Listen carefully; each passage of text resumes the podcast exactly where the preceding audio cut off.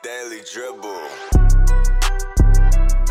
Welcome back to the Daily Dribble podcast, guys. As always, I'm your host, Nic Zammit. Finally back after what's been a pretty extensive little uh, festive season break. Uh, I do apologise for that. Sincerely hope that you all had a lovely Christmas and New Year. Uh, it's always a question I've wondered how long into the new year is it appropriate to say Happy New Year still? I think recording this one, 21st of January, that's probably a little past its expiration date, but nevertheless, hope you are all having a tremendous start to the new year. Um, I myself did as well. Certainly haven't been doing nothing in this little hiatus. Completed my first marathon, which was something for me, a wonderful little bucket list goal that I would uh, hoping to achieve for quite a while. I never got around to doing it, so it was great to finally tick that one off the list.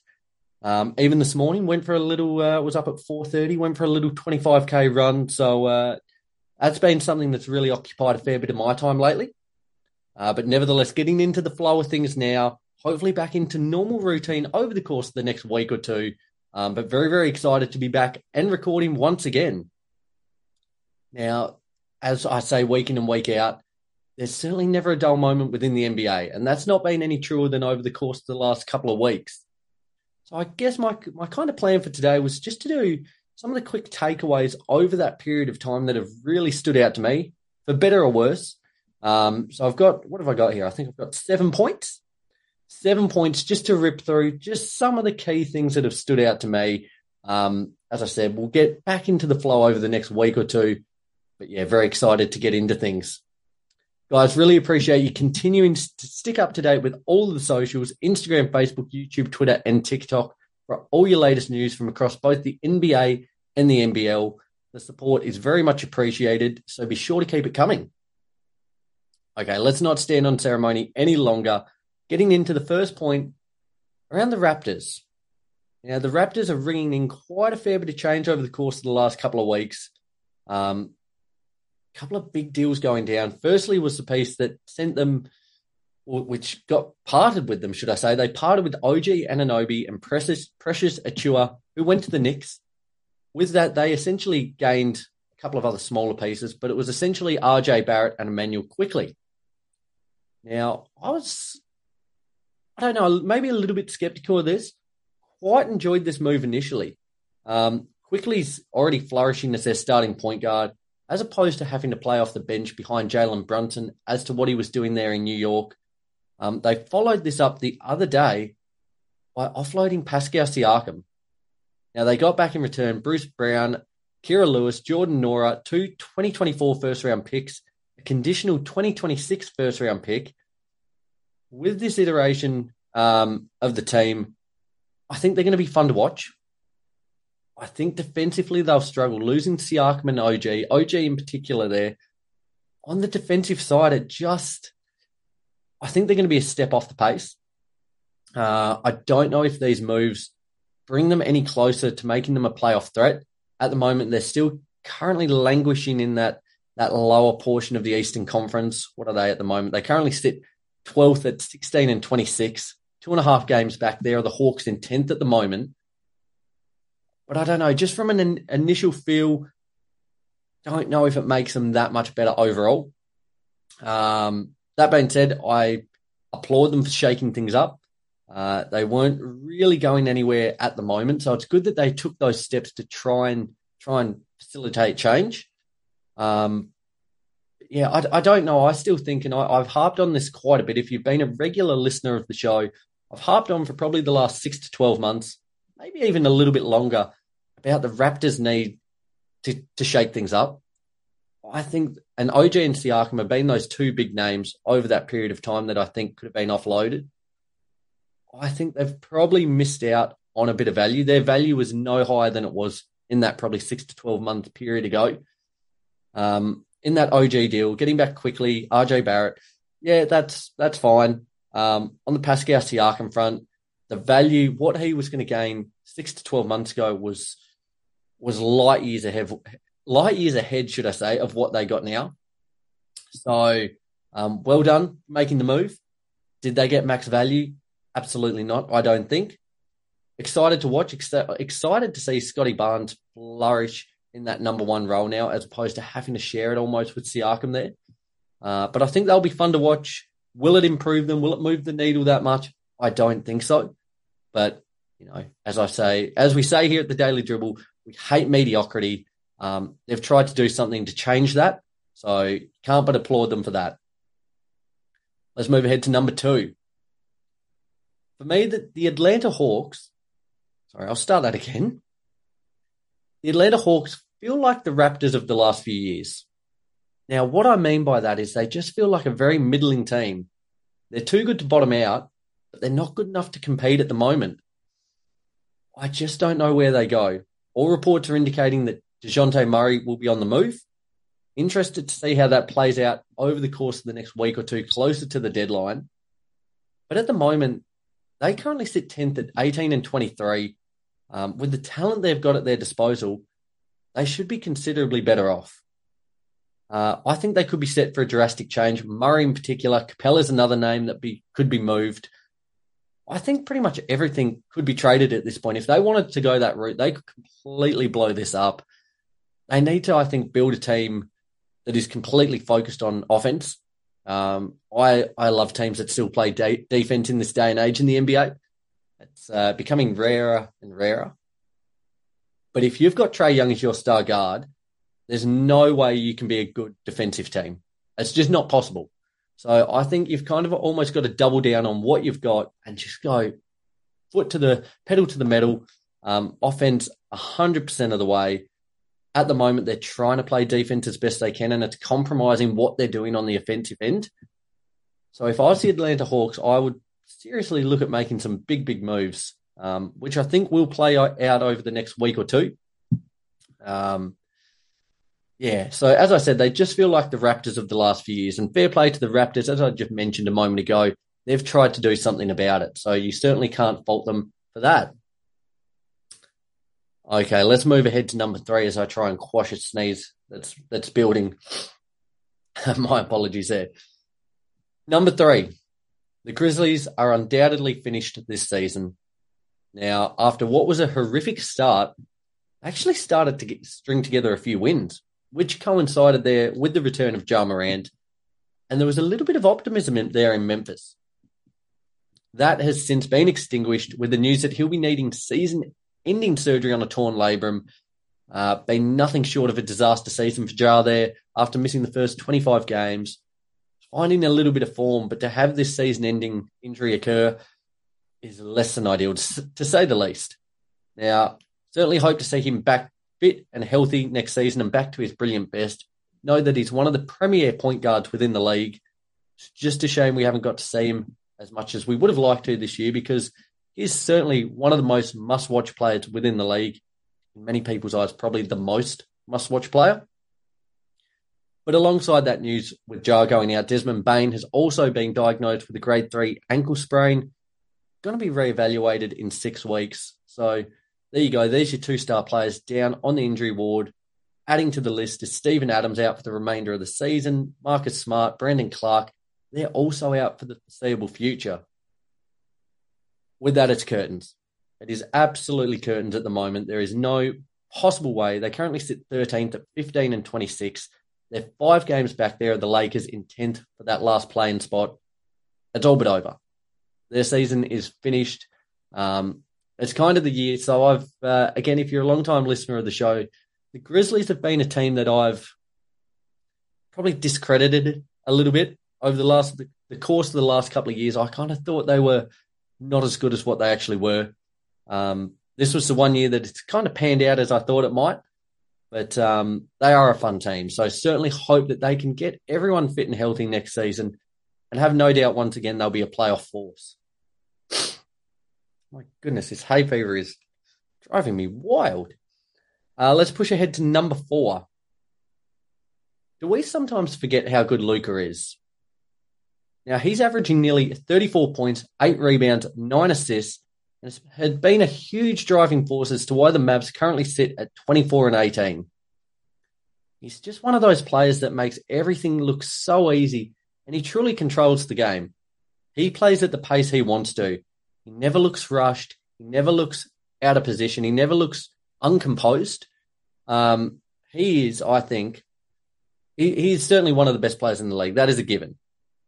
But do we sometimes take him for granted? The numbers that he posts, what he actually does in a game by game basis, is it almost being undervalued? Now, maybe it's not because he's on a big market team. Maybe it's because the Mavs aren't quite a top tier championship level team yet. Who knows? But I firmly believe we need to start actually appreciating how great he is. Now, he's a perennial MVP candidate. He hasn't quite reached that level yet as to winning it. Uh, at the moment, you'd probably be looking at Embiid as the front runner. So he's he's in and around the mix. Uh, the Mavs, as I said, 24 and 18, currently sixth within the West. If they were to possibly bump up into a top three, top four position, who knows? He might start to gain a little bit more um, traction in that regard. But even without that, we, I think, just as NBA fans, we've got to appreciate the talent we have in the league. LeBron's another one. He's certainly, you know, he's not getting any younger, 39 at the moment. We need to appreciate these players whilst they're in the league. And I know we've probably got another decade of Luka coming up, but that shouldn't take away from actually appreciating what he's doing now. Um, I love watching him. Now, I'm a Lakers fan, but love love basketball in general. Love watching any and all games, but certainly love watching the Mavs and the way he goes about business. So that's just a uh, not not a warning, but maybe just a little acknowledgement that we need to appreciate what he's doing. Okay, I'll push ahead to number five. The Utah Jazz have found their tune. Now, despite losing the other day to the rampant Thunder, the Jazz had previously before that won their last six and were nine and one in their last ten.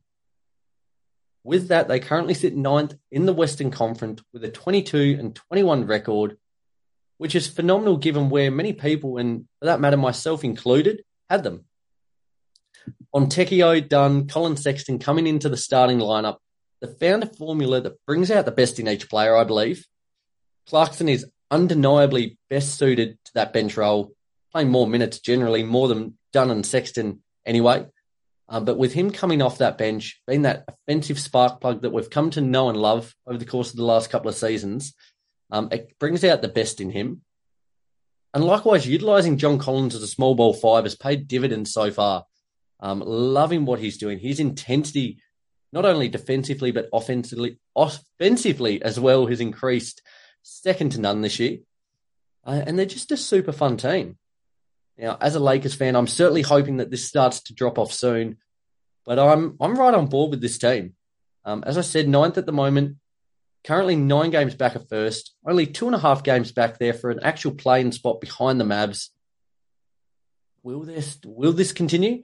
Um, remains to be seen, but certainly loving what they're doing at the moment. And I feel like every year we get a team that kind of surpasses everyone's expectations. This year it feels like the uh, it's probably the Magic in the East and the Jazz in the West at the moment. Um, but fair play to them. They've got an absolute multitude of draft assets. They've got some talented players there. Lauri Markkanen included, who I didn't even mention. Player who's gaining quite a lot of uh, trade talk at the moment. But uh, they're just in a really healthy position, I think. So very fair play to the Utah Jazz there. Moving ahead to number six. The Cleveland Cavaliers continue to cook. Now, after blowing out the Bucks by 40 points during the week, safe to say the Cavs are rolling. And might I just add, they're doing it all whilst being without Evan Mobley and Darius Garland. They currently sit fourth in the East with a 24 and 15 record, riding a six game win streak. They are certainly the form team of the competition at the moment. Donovan Mitchell at the helm and Jarrett Allen playing some of the best, I think, arguably the best basketball of his career at the moment. The Cavs aren't a team to take lightly. And in terms of the actual hierarchy within the league and within the East in particular, they probably don't quite get the credit they deserve. They're only three games back a second at the moment. They're the Milwaukee Bucks. Um, playing a great brand of basketball. As I said, hopefully get Mobley and Garland back soon. In a really, really good position to make a, a genuine push, I think. This is the best, probably the, it is certainly the best Cavs team that's been around since LeBron's time. Um, and I think they're going to make some noise in the playoffs. So keep an eye out for the Cavs. Pushing ahead to number seven. Shai Gilgeous-Alexander is a legit, legitimate MVP threat.